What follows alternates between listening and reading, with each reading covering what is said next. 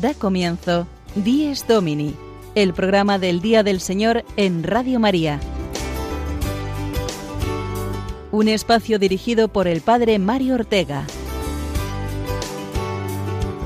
Un tiempo para compartir la alegría del discípulo de Cristo que celebra la resurrección de su Señor.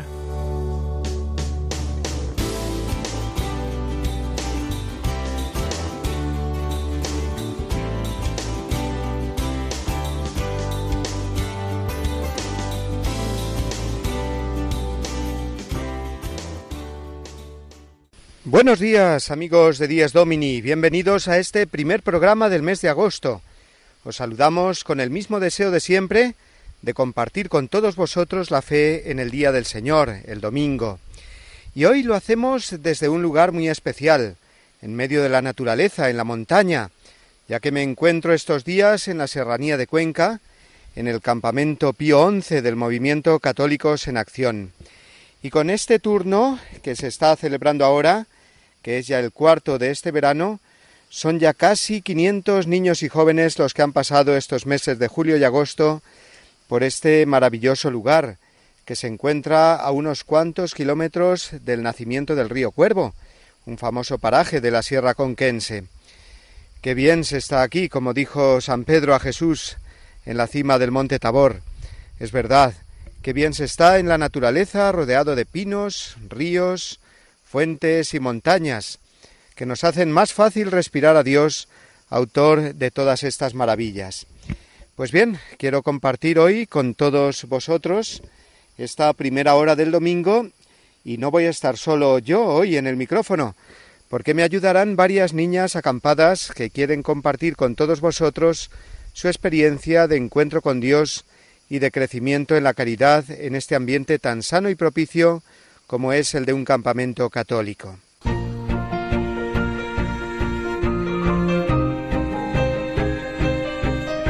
Hoy, por tanto, viviremos nuestra hora de radio en Dies Domini conociendo de cerca las actividades que se desarrollan durante el día en el campamento Pío XI de Cuenca, que sin duda nos ayudarán a alegrarnos en esta mañana de domingo 4 de agosto, en la que también contaremos además con nuestras secciones habituales.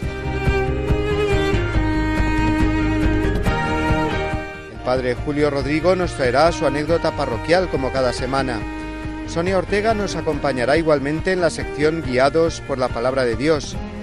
El padre Juan Francisco Pacheco entrevistará al presidente abad de la Catedral de Santo Domingo de la Calzada en La Rioja, un lugar que se encuentra en año jubilar, con motivo de los 1000 años del nacimiento de este santo tan importante para España y para toda la Iglesia.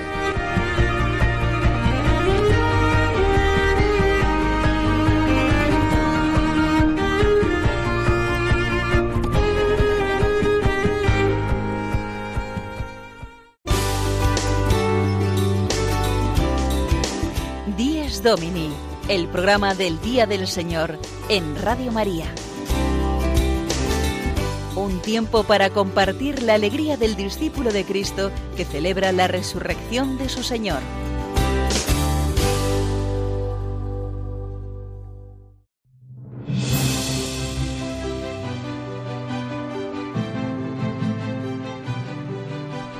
Criaturas todas del Señor, bendecid al Señor, ensalzadlo con himnos por los siglos.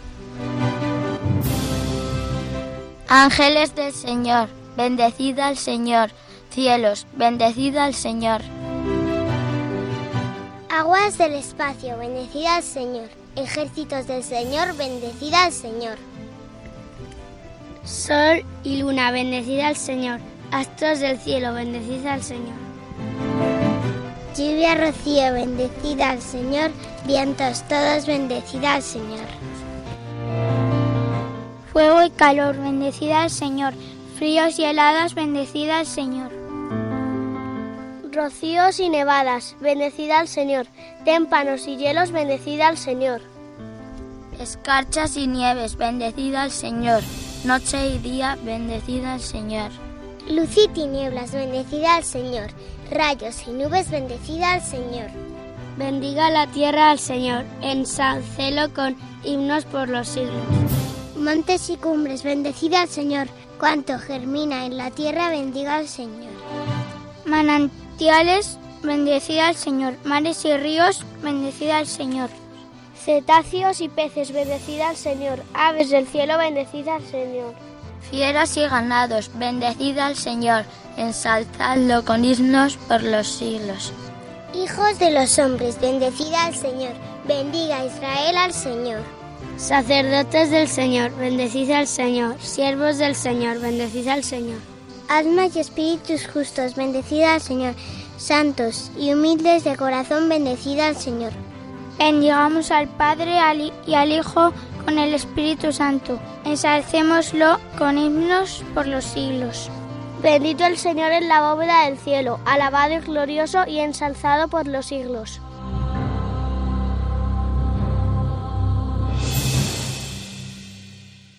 Bien, pues con esta alabanza a Dios hecha por las niñas del campamento Pío XI de Católicos en Acción en la Serranía de Cuenca, comenzamos esta mañana de domingo. Son las más pequeñas de un total de 70 acampadas. Las más pequeñas de 7 a 9 años que tengo aquí ahora a mi alrededor y que ahora os quieren saludar a todos. Buenos días, chicas. Buenos días. Feliz domingo. Feliz domingo. Qué contenta se os ve, y aún más hoy domingo que celebráis en el campamento el Día de la Familia y vendrán vuestros padres a veros, ¿verdad? Sí, los míos vienen de Madrid. Los míos de Cuenca. Bueno, y en los 6 días que llevamos aquí entre árboles y montañas en este precioso paraje de la Serranía de Cuenca, ¿qué es lo que más os ha gustado del campamento a las más pequeñas? Los juegos nocturnos, la gincana de agua. Las canciones. Los deportes. Estar con las amigas. Bueno, y además de los juegos y las canciones que os gustan tanto, ¿a quién conocéis más durante este campamento? A Jesús. En la capilla. Y en misa. Es que sin Jesús el mundo sería un rollo. ¿Y qué más aprendéis en el campamento? A ser mejores. A decir siempre la verdad. A querer más a Jesús. A trabajar en equipo. Ayudar a nuestros padres. Muy bien, por estas chicas, las más pequeñas del campamento. Y todo lo que aprendéis en el campamento os lo llevaréis después a vuestras casas, al colegio cuando empiece, a vuestra familia, ¿verdad? Sí. Sí, yo voy todos los domingos a misa de mi parroquia en San Juan de Ávila y que está en Alcalá de Henares. Claro que sí. Y ahora en el campamento conocéis más a Jesús, pero durante el curso lo hacéis en vuestras parroquias y colegios, ¿verdad? Sí. Sí. La parroquia es muy importante. ¿Queréis que escuchemos ahora a un párroco desde su parroquia? Sí. Porque llega el momento de escuchar al Padre Julio Rodrigo, que como cada semana desde su parroquia de Boadilla del Monte nos cuenta una anécdota muy interesante. Vamos a escucharle con atención.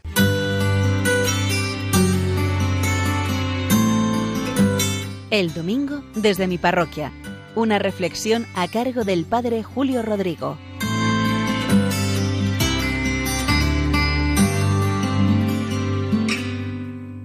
Muy buenos días y muy buen domingo a todos. Domingo en medio de este verano. El mes de agosto por excelencia es un mes vacacional. Felicidades a los que están fuera y también a los que permanecen en casa.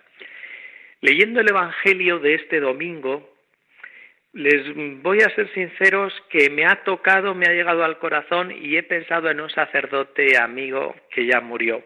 Porque el Evangelio nos habla, seguro que ya lo han comentado aquí en la radio o lo han leído, de un granjero que tuvo una cosecha inmensa y solo pensaba en él mismo y pensó en ampliar sus almacenes para recoger allí todo lo que había cosechado. Pero esa misma noche murió y no le sirvió absolutamente de nada. Lo único que le sirvió fue para su propia autosatisfacción. Y Jesús concluye, así es el que acumula riquezas para sí mismo y no acumula riquezas para Dios. Acumular riquezas ante Dios es lo que vale, es lo que cuenta. Lo otro no sirve absolutamente para nada. Y les comentaba que me he acordado de un sacerdote amigo que ya murió, porque yo recién ordenado fui enviado a Aranjuez, a la parroquia Nuestra Señora de las Angustias, allí la llamaban Alpajés, y fui enviado para ayudar a este sacerdote. que era un gran sacerdote, un gran pastor preocupado de las personas y de las cosas. José Antonio se llamaba. Tenía una parroquia además buena, la más antigua de allí de Aranjuez, donde estaba y sigue estando la patrona. Acudía mucha gente, había muchas bodas, muchos bautizos y tenía ingresos considerables. De hecho, él restauró con todos esos ingresos la iglesia íntegramente, en todos sus aspectos, la casa parroquial, y construyó unos bonitos salones parroquiales de 600 metros cuadrados. Estuvo de párroco hasta que ya no pudo, hasta los 83, 84 años, y luego continuó ayudando ahí en la parroquia hasta que ya con 80 y muchos años fue a parar a una residencia porque ya las fuerzas no le acompañaban y murió en torno a los 90 años. Y lo que más me llamó la atención es que murió pobre, nunca tuvo nada a lo largo de su vida. Es más, cuando ya estaba en la residencia había que apoyarle para sus gastillos porque con la pensión no llegaba para cubrir todos los gastos. Tras su muerte supimos que había ayudado a muchas personas porque nos dieron esos bonitos testimonios de él.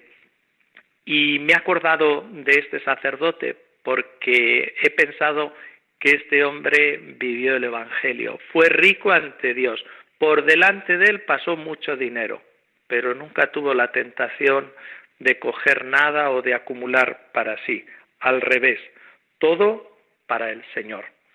Y no por eso fue más infeliz, ni su vida fue más insatisfactoria, nada de eso. Al revés, fue mucho más libre y vivió y murió siempre teniendo lo suficiente y rodeado del cariño de todos los que le conocían. Muchas gracias y de nuevo feliz domingo a todos.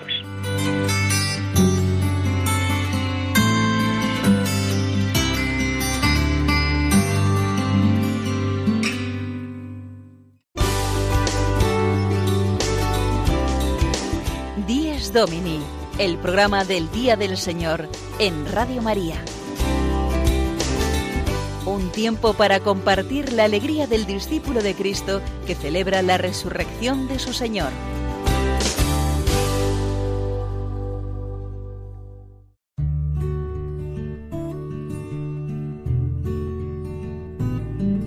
La Eucaristía del domingo fundamenta y confirma toda la práctica cristiana.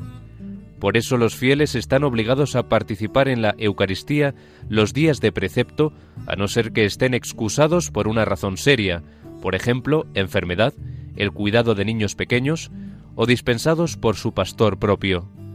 Los que deliberadamente faltan a esta obligación cometen un pecado grave. Catecismo de la Iglesia Católica, número 2181.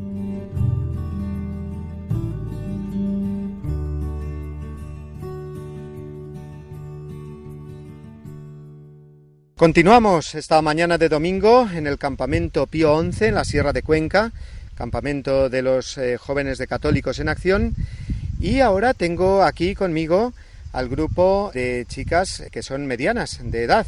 Sus nombres son María, Teresa, Irene y María, y vienen las cuatro de Alcalá de Henares, en Madrid, ¿verdad? Sí. Para mí este es mi quinto año que vengo al campamento. También es mi quinto año en el campamento. Este es mi primer año que voy al campamento y para mí esto significa mucho porque todas las actividades me están sorprendiendo. Para mí este es mi cuarto año y me lo estoy pasando genial. Bueno, chicas, vosotras tenéis 12 años, sí, ¿verdad? Sí. Las cuatro. Venís, como hemos dicho, de Alcalá de Henares y seguro que nos podéis contar pues qué actividades os ayudan aquí en el campamento pues a conocer más a Dios y a ser mejores. Teresa. Pues a mí me ayuda mucho la formación porque cada día es diferente y tratamos de un tema distinto. Y también me ayuda mucho la Actua María porque rezamos el rosario. Luego también tenemos misa todos los días. En la penúltima noche del campamento hacemos un recorrido por todo el campamento rezando el rosario con los altares que hemos preparado nosotras en la hora de culturales. Bueno, y en el contacto con la naturaleza que disfrutáis durante estos días, ¿cómo os ayuda eso a vivir más vuestra vida cristiana? Teresa. Pues por la mañana cuando sales de la tienda y te despiertas, pues te sientes un poco cansada porque hay tantas actividades, pero luego cuando ves la naturaleza y lo que ha creado Dios te sientes mejor. Además que también podemos ir a la capilla y saludarle. Y luego por la noche las estrellas que se ven desde aquí son súper bonitas. Es una maravilla que ha creado Dios para nosotras y que aquí podemos disfrutar y en la ciudad no. Luego también en las marchas estar rodeadas de tanta naturaleza, para mí respirar ese aire puro me ayuda mucho a pensar más por dentro y cómo me porto y a pensar cómo mejorar. Muy bien, y una pregunta que tengo y seguro que se están haciendo nuestros oyentes, y vosotras que estáis tan acostumbradas, no sé, al móvil, al WhatsApp, eso de que no lo tengáis durante estos días, de que estéis tan ocupadas con juegos y con actividades, pues que no os acordéis de él, ¿cómo lo lleváis? Bueno, en realidad yo no tengo móvil, pero sí que tengo iPad, y la verdad es que tampoco te preocupas mucho por eso, porque haces tantas actividades que ni te acuerdas de eso. Y valoráis así más lo que es las relaciones humanas, de amistad, personales, compartir con los demás, ¿verdad? Sí, yo últimamente estoy conociendo a muchísima gente nueva y que para mí he descubierto que en este campamento solo con 2 días ya somos todas una piña. Eso está muy bien. Y de lo que has dicho de que aprendes a valorar más las cosas que tienes en casa, pues que aquí tienes que compartir, por ejemplo en el desayuno, tienes que compartir el bol de magdalenas con todo tu grupo. Luego en tu casa te puedes coger lo que quieras. Por ejemplo, aquí no hay bocadillos de jamón serrano. Y aquí tampoco hay una cama, entonces valoras más lo que es tener una cama. ¿Y entonces dónde dormís? A ver, que nos entiendan bien nuestros oyentes. Pues nosotras dormimos en tiendas de campaña, en sacos de dormir y esterillas. Que también se está calentito. Muy bien, y ayer os fuisteis de excursión, de marcha de rastreo. ¿Qué significa eso de marcha de rastreo? Explicádselo a nuestros oyentes. Teresa. Una marcha de rastreo es una marcha en la que te van poniendo pistas por el camino y tú tienes que completarlas, también hay pruebas y pues al final te llevan a un sitio que es Lagunillos. Eso es muy interesante porque ¿a qué os recuerda la marcha de rastreo? Pues a lo que hacemos en nuestra vida. Luego al final tenemos un objetivo y que es está reflejado, por decirlo así, en ir al cielo. Y las pistas que nos ponen es como pistas que nos pone Jesús para alcanzar mejor esa meta. Muy bien. Bueno, chicas, pues seguro que nuestros oyentes están encantados de todo lo que nos estáis contando y especialmente entre nuestros oyentes, vuestros padres. Muchos de ellos estarán ahora de camino hacia aquí, puesto que en este domingo celebráis en el campamento el Día de la Familia, ¿verdad? Sí. Pues ahora vamos a pasar a otra de nuestras secciones fijas del programa. ¿Y a vosotras os gusta leer la Biblia? ¿Queréis saber cosas de la Biblia? Sí. Porque ahora es el momento de escuchar a nuestra biblista, Sonia Ortega, en su sección Guiados por la Palabra de Dios. Vamos a escucharle con atención, ¿de acuerdo? De acuerdo.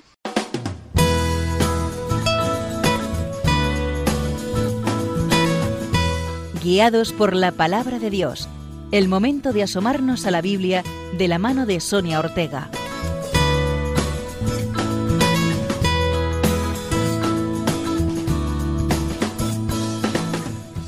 Nuestra sección de hoy está dedicada a un personaje bíblico que da nombre a uno de los libros del Antiguo Testamento, Judith.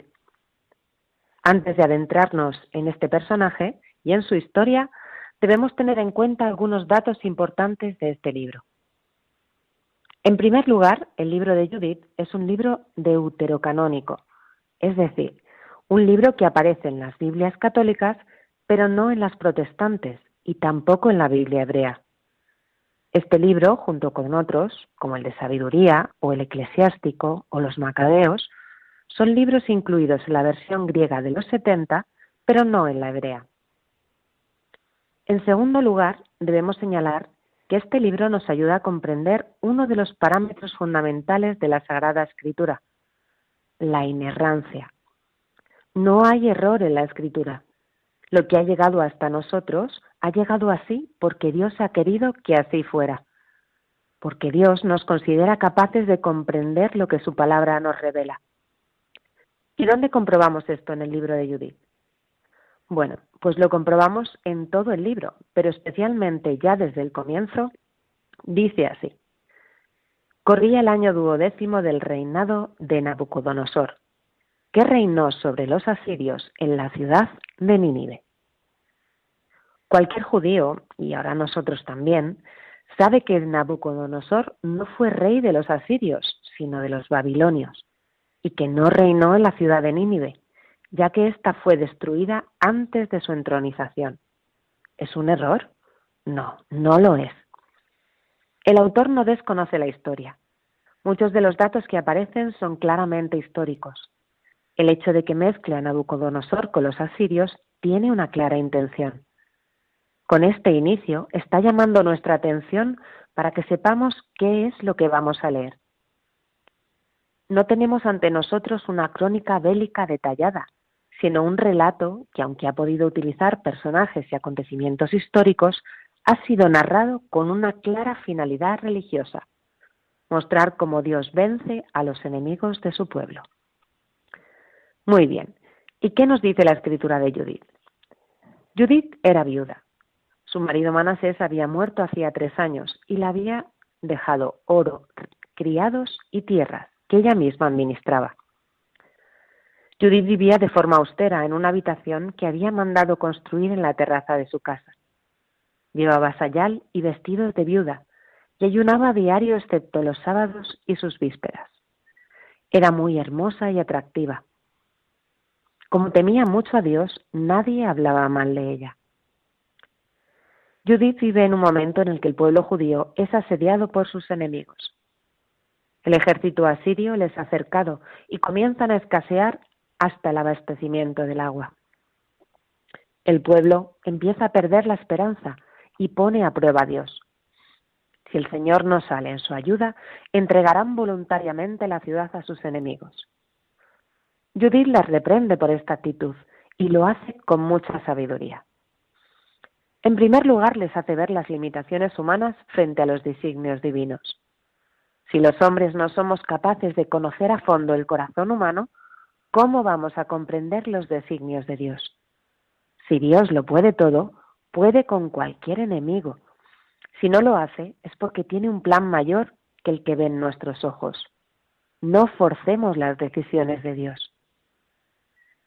Nuestra esperanza se funda en que no reconocemos a ningún Dios fuera del Señor. Solo en Él está nuestra salvación. Por tanto, dice Judith, confiemos. También da gracias al Señor por ponerles a prueba. Y las da porque recuerda que Dios pone a prueba a sus amigos, a Abraham, a Isaac, a Jacob. Si queremos ser amigos del Señor, debemos estar dispuestos para la prueba. Solo así sabremos lo que realmente atesora nuestro corazón. Dicho esto, ella misma pone su vida en manos de Dios. Tras hacer penitencia y una larga oración, Judith decide despojarse de sus vestidos de luto y arreglarse para salir al encuentro de los enemigos de su pueblo. Su belleza y prudencia causan una profunda impresión en Holofernes, el jefe de los asirios. Ella, invocando constantemente el auxilio del Señor y sin alejarse en ningún momento de su vida piadosa, consigue acabar con la vida de Holofernes, sin que nadie en el campamento se percate de ello.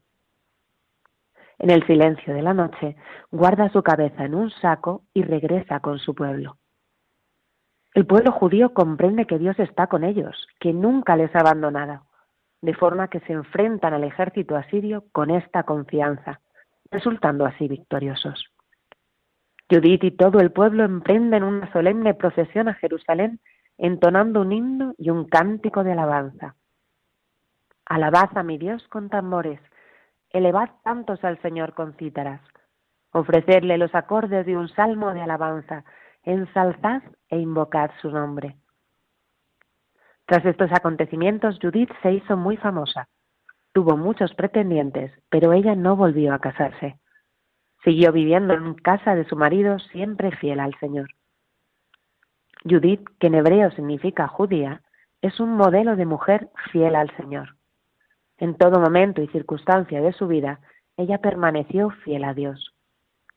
Una de las lecciones más hermosas que nos ha dejado Judith es que el sufrimiento y la dificultad no son un castigo de Dios, sino una prueba, Es decir, son una ocasión de probar nuestra fidelidad, de luchar y de crecer.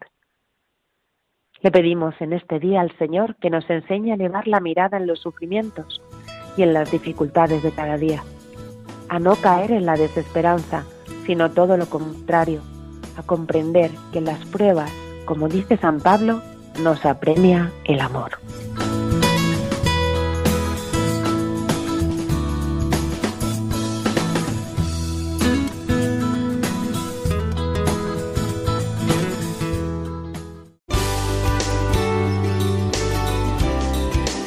Dies Domini, el programa del Día del Señor en Radio María. Un tiempo para compartir la alegría del discípulo de Cristo que celebra la resurrección de su Señor.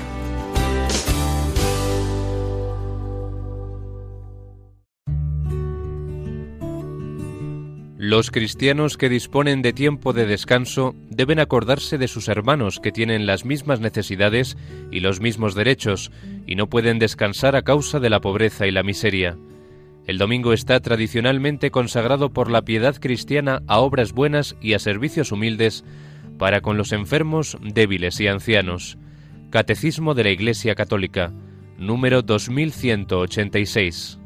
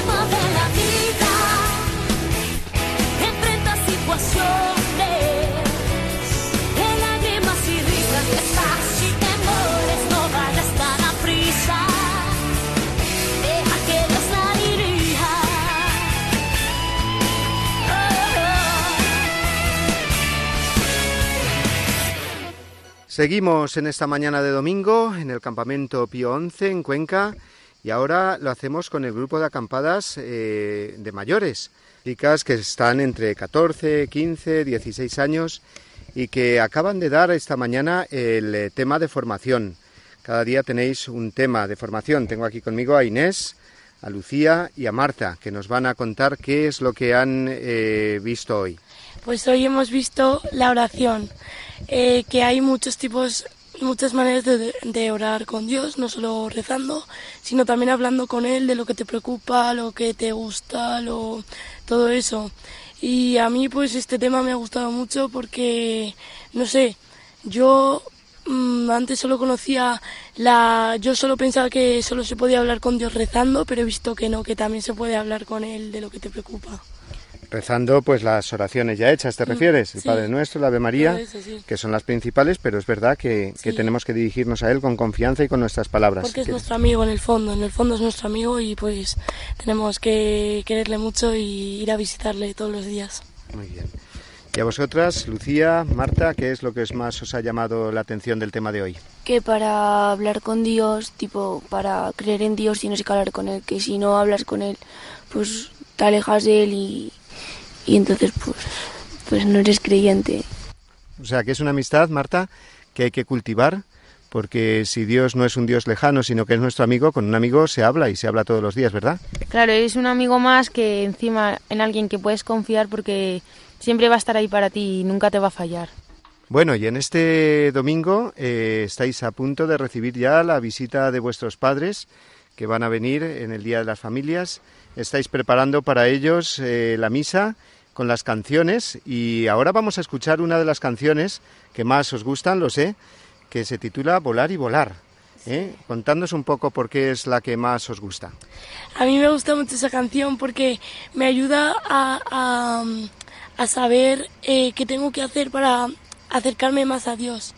Una frase que me gusta mucho es la de para ir a un cielo con nubes solo busca volar. Quiere decir que nosotros tenemos que ser libres como pájaros y tenemos que intentar volar para acercarnos más a Dios. O sea, tenemos que acercarnos más al cielo.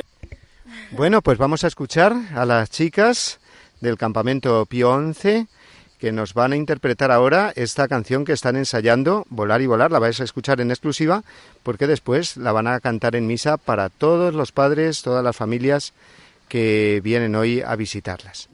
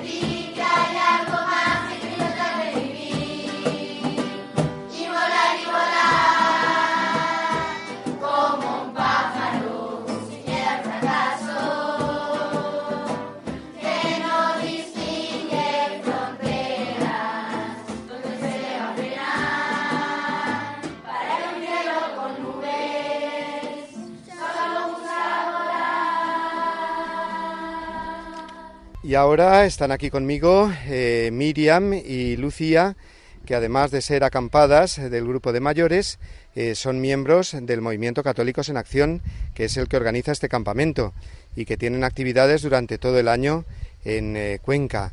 Vamos a preguntarles a ellas qué actividades tienen, cómo les ayuda el campamento y cómo esa actividad del verano pues no se termina ahí, sino que durante el año pues tienen actividades de caridad. Lucía, cuéntanos, ¿qué es lo que más te gusta a ti, que te ayuda del campamento y que luego puedes vivir durante el año?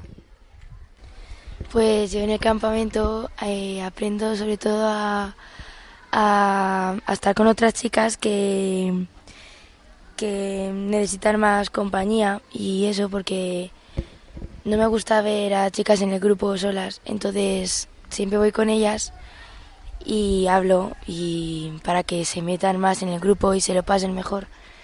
Y bueno, pues en Cuenca, pues en los domingos vamos al asilo de las hermanitas de los ancianos desamparados y pues ahí también ayudamos a los ancianitos a que no estén solos, les damos de cenar, les ayudamos a acostar y pues hablamos un rato con ellos para que se sientan mejor. Muy bien. Qué alegría le estáis dando seguramente a muchos de nuestros oyentes que muchas veces ven la juventud como apartada de Dios, y no es así, porque hay muchos jóvenes que como Lucía y Miriam con sus 15, 16, 17 años viven tanto la caridad y precisamente los domingos ayudando a los más necesitados. Y Miriam, ¿qué más cosas realizáis durante el año en Católicos en Acción? pues hacemos muchas actividades, tienen equipos de fútbol y también tenemos una orquesta que a veces nos llaman para comuniones, bautizos, y este año hemos formado un coro, los jóvenes, que se llama Verso l'Alto. Verso l'Alto, eso es italiano, es una frase del Beato Pier Giorgio Frassati. ¿Qué quiere decir, Miriam? ¿Lo sabes? Verso l'Alto. Hacia lo alto. Hacia lo alto. ¿Y a qué se refería el Beato Pier Giorgio Frassati, que es un modelo para los jóvenes, al decir mirar hacia lo alto? Pues que tenemos que aspirar a lo mejor de nosotros e intentar actuar bien para así ayudar a los demás.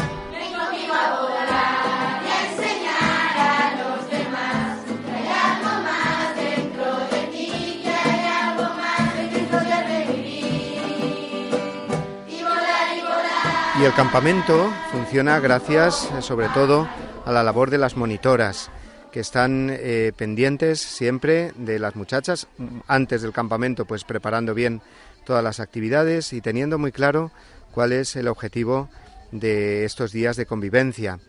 Tengo conmigo a María, que es una de las monitoras del grupo de mayores. Cuéntanos estos días cómo han ido. ¿Cuál es tu experiencia como monitora en cuanto al contacto con estas niñas, a su formación? Bueno, en primer lugar decir que es una experiencia que llena mucho, pues como dice el lema de este campamento, llevar almas de joven a Cristo.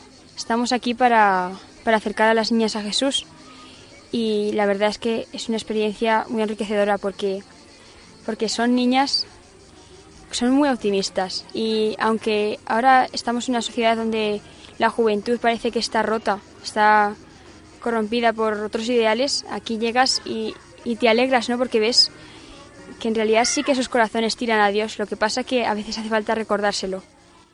Aquí lo que hacemos en el campamento, las monitoras somos las primeras que por la mañana nos levantamos y vamos a rezar porque nadie da lo que no tiene. Y eso se lo repetimos mucho a las niñas, ¿no? Que todo lo que aprendan no es para que se olviden después, sino que el campamento empieza cuando salen de aquí, porque aquí es fácil ser amiga de Jesús y rezar, pero lo difícil es hacerlo fuera, ¿no? Muy bien, María. ¿Y qué consejo das tú ahora que la Iglesia, después del sínodo que hubo sobre los jóvenes, vemos que el Papa apuesta tanto por la juventud y por todo lo que pueda dar? ¿Qué consejo le das, tú que eres joven, estudiante universitaria, a todos los jóvenes que ahora mismo nos puedan escuchar? Pues nos toca ser jóvenes valientes ahora mismo, salir afuera, y yo veo que una de las cualidades más importantes del cristiano es la alegría, ¿no? Que nos vean alegres y cerca de Dios, contentos con lo que somos. Muy bien, María, pues muchas gracias y te dejo que sigas con las actividades ahora que estáis ya preparando la llegada de los padres en este Día de las Familias que tenéis hoy en el campamento Pío XI. Muchas gracias, María. A ti, padre.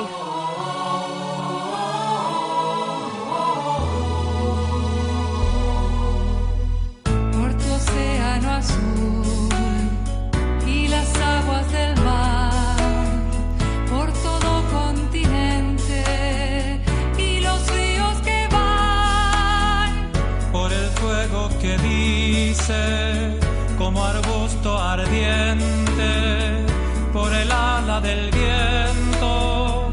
Quiero gritar, mi Dios, tú eres grande y hermoso, Dios viviente e inmenso, tú eres el Dios de amor.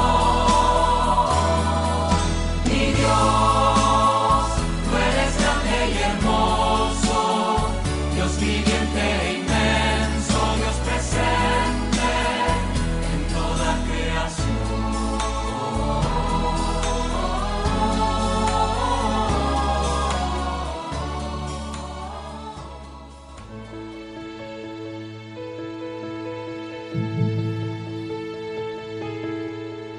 Señor, haz de mí un instrumento de tu paz, que allá donde hay odio, yo ponga el amor, que allá donde hay ofensa, yo ponga el perdón, que allá donde hay discordia, yo ponga la unión, que allá donde hay error, yo ponga la verdad, que allá donde hay duda, yo ponga la fe, que allá donde hay desesperación, yo ponga la esperanza.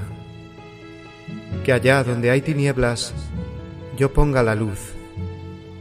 Que allá donde hay tristeza, yo ponga la alegría. Oh Señor, que yo no busque tanto ser consolado cuanto consolar, ser comprendido cuanto comprender, ser amado cuanto amar, porque es dándose como se recibe, es olvidándose de sí mismo como uno se encuentra a sí mismo, es perdonando como se es perdonado, es muriendo como se resucita a la vida eterna.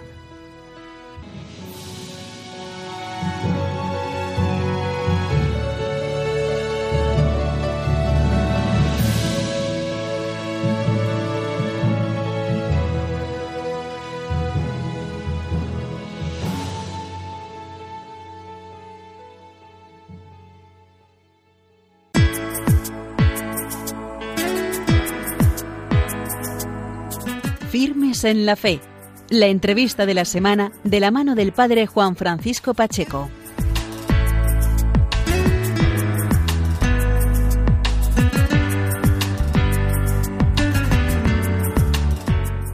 Buenos días, amigos de Radio María, bienvenidos un domingo más a la entrevista de la semana. Esta mañana queremos dedicarla a hablar del año jubilar calceatense, porque es el año jubilar propio que se está celebrando en la Catedral de Santo Domingo de la Calzada, en La Rioja.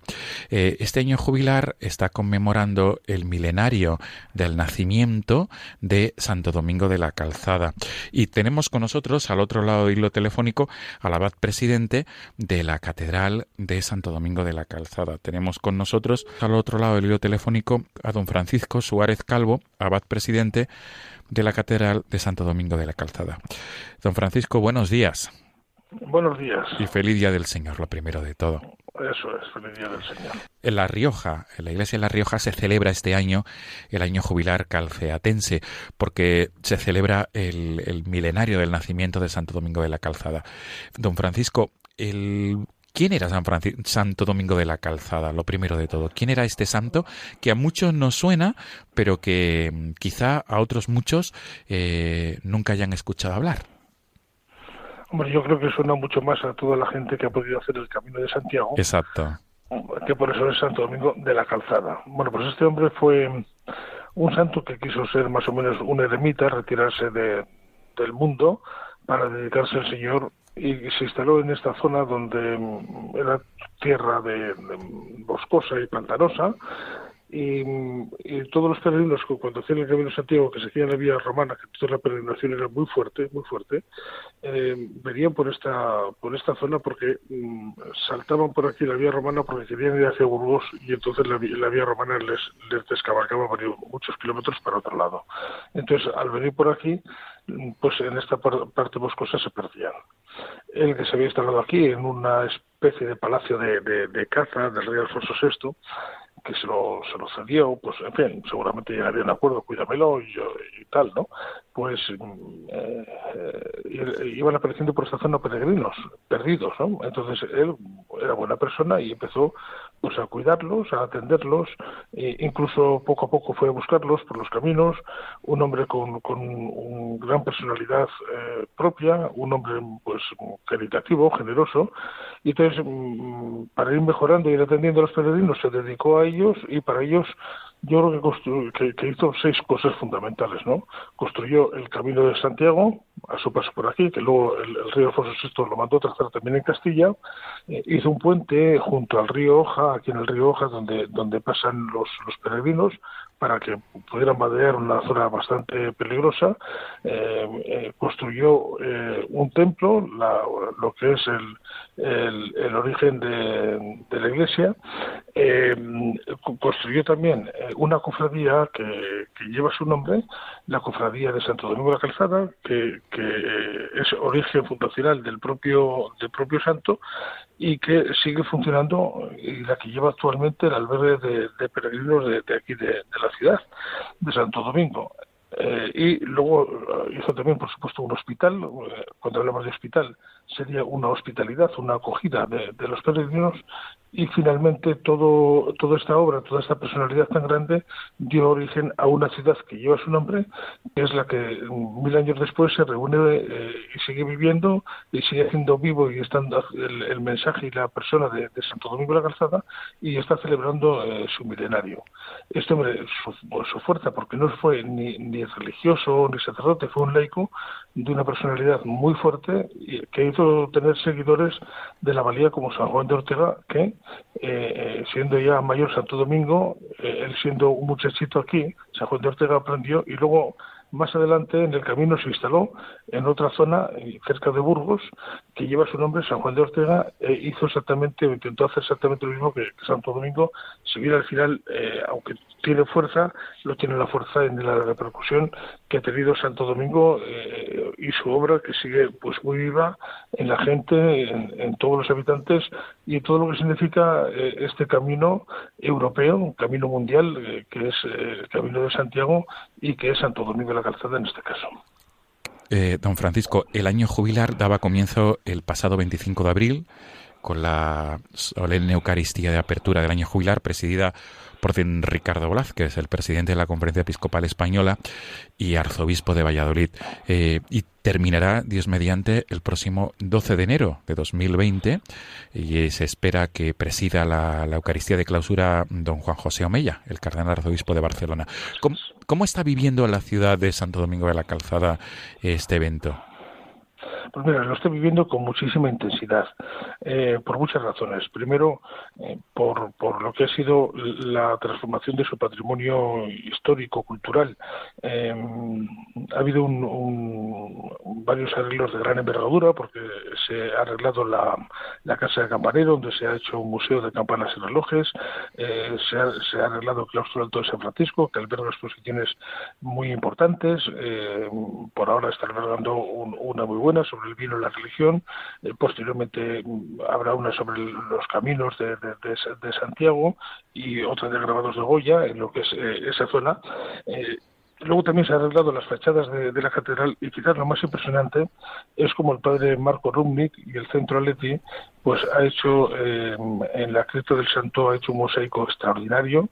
Ha hecho una arqueta para Santo Domingo, donde descansarán sus restos, y ha construido la Puerta del Perdón en una zona donde no teníamos nada, ¿no? De tal manera que este ha sido el gran regalo que se ha hecho al santo por su milenario, y está siendo muy impactante, incluso en visitas, lo que está siendo la visita de todo ello.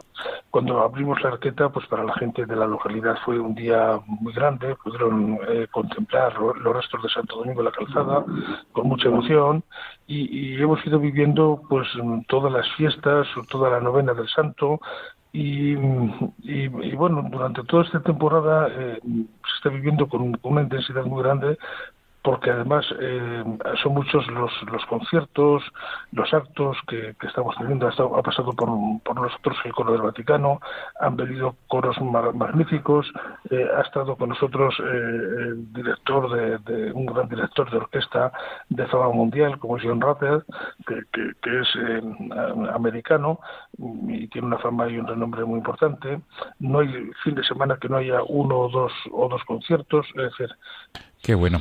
Y para ir concluyendo esta entrevista, don Francisco, ¿cómo es el modo más fácil de conocer el año jubilar con motivo de los 1000 años de nacimiento de Santo Domingo de la Calzada? Los oyentes de Radio María que estén interesados en conocer la Catedral de Santo Domingo de la Calzada y participar en este año jubilar calceatense, ¿cuál es el modo más fácil de conocer? Pues mira, uno puede entrar en la página web de catedralsantodomingo.com, y allí tiene toda la información necesaria. Yo mi consejo es que venga por Santo Domingo de la Calzada. Todos los días tenemos los días de labor a las 11 de la mañana y a las 8 de la tarde misa jubilar. Anteriormente está el paso por la Puerta del Perdón, y con todo un espacio desde una hora antes, es decir, desde las 10 y desde las 7 de la tarde, confesiones para todo el que lo desee, y los domingos, la Eucaristía, en vez de ser a las 11 de la mañana, es a la 1 de mediodía y a las 8 de la tarde, con una hora antes para confesarse y un cuarto de hora antes con el paso de la puerta del perdón.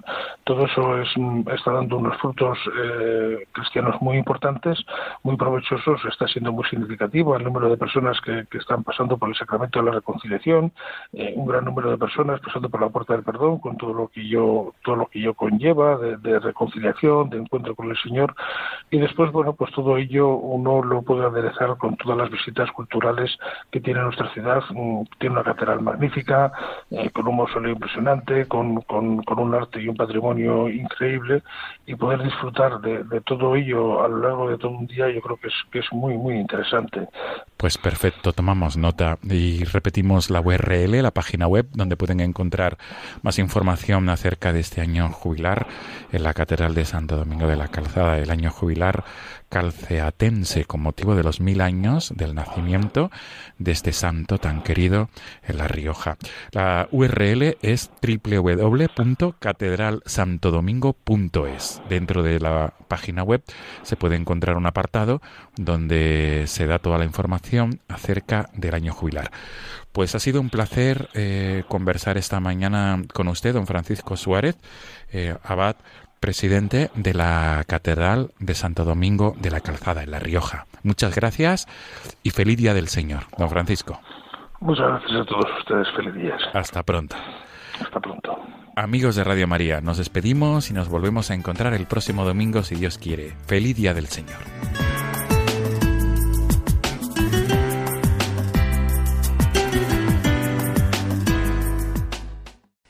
Pues queridos amigos, terminamos ya nuestro programa de hoy y lo vamos a hacer como hemos empezado, con las chicas del campamento Pío XI de Católicos en Acción en la Sierra de Cuenca. Ellas van a ser las que os despidan ahora, no sin antes yo pues enviaros, como todos los domingos, una bendición enorme desde aquí, desde el campamento Pío XI, y ahora las chicas son las que os van a desear un feliz día y una buena semana, así también como se lo están pasando ellas. Bueno, pues chicas, nos están oyendo todos nuestros oyentes. Vamos a decirles que paséis un buen día y una buena semana.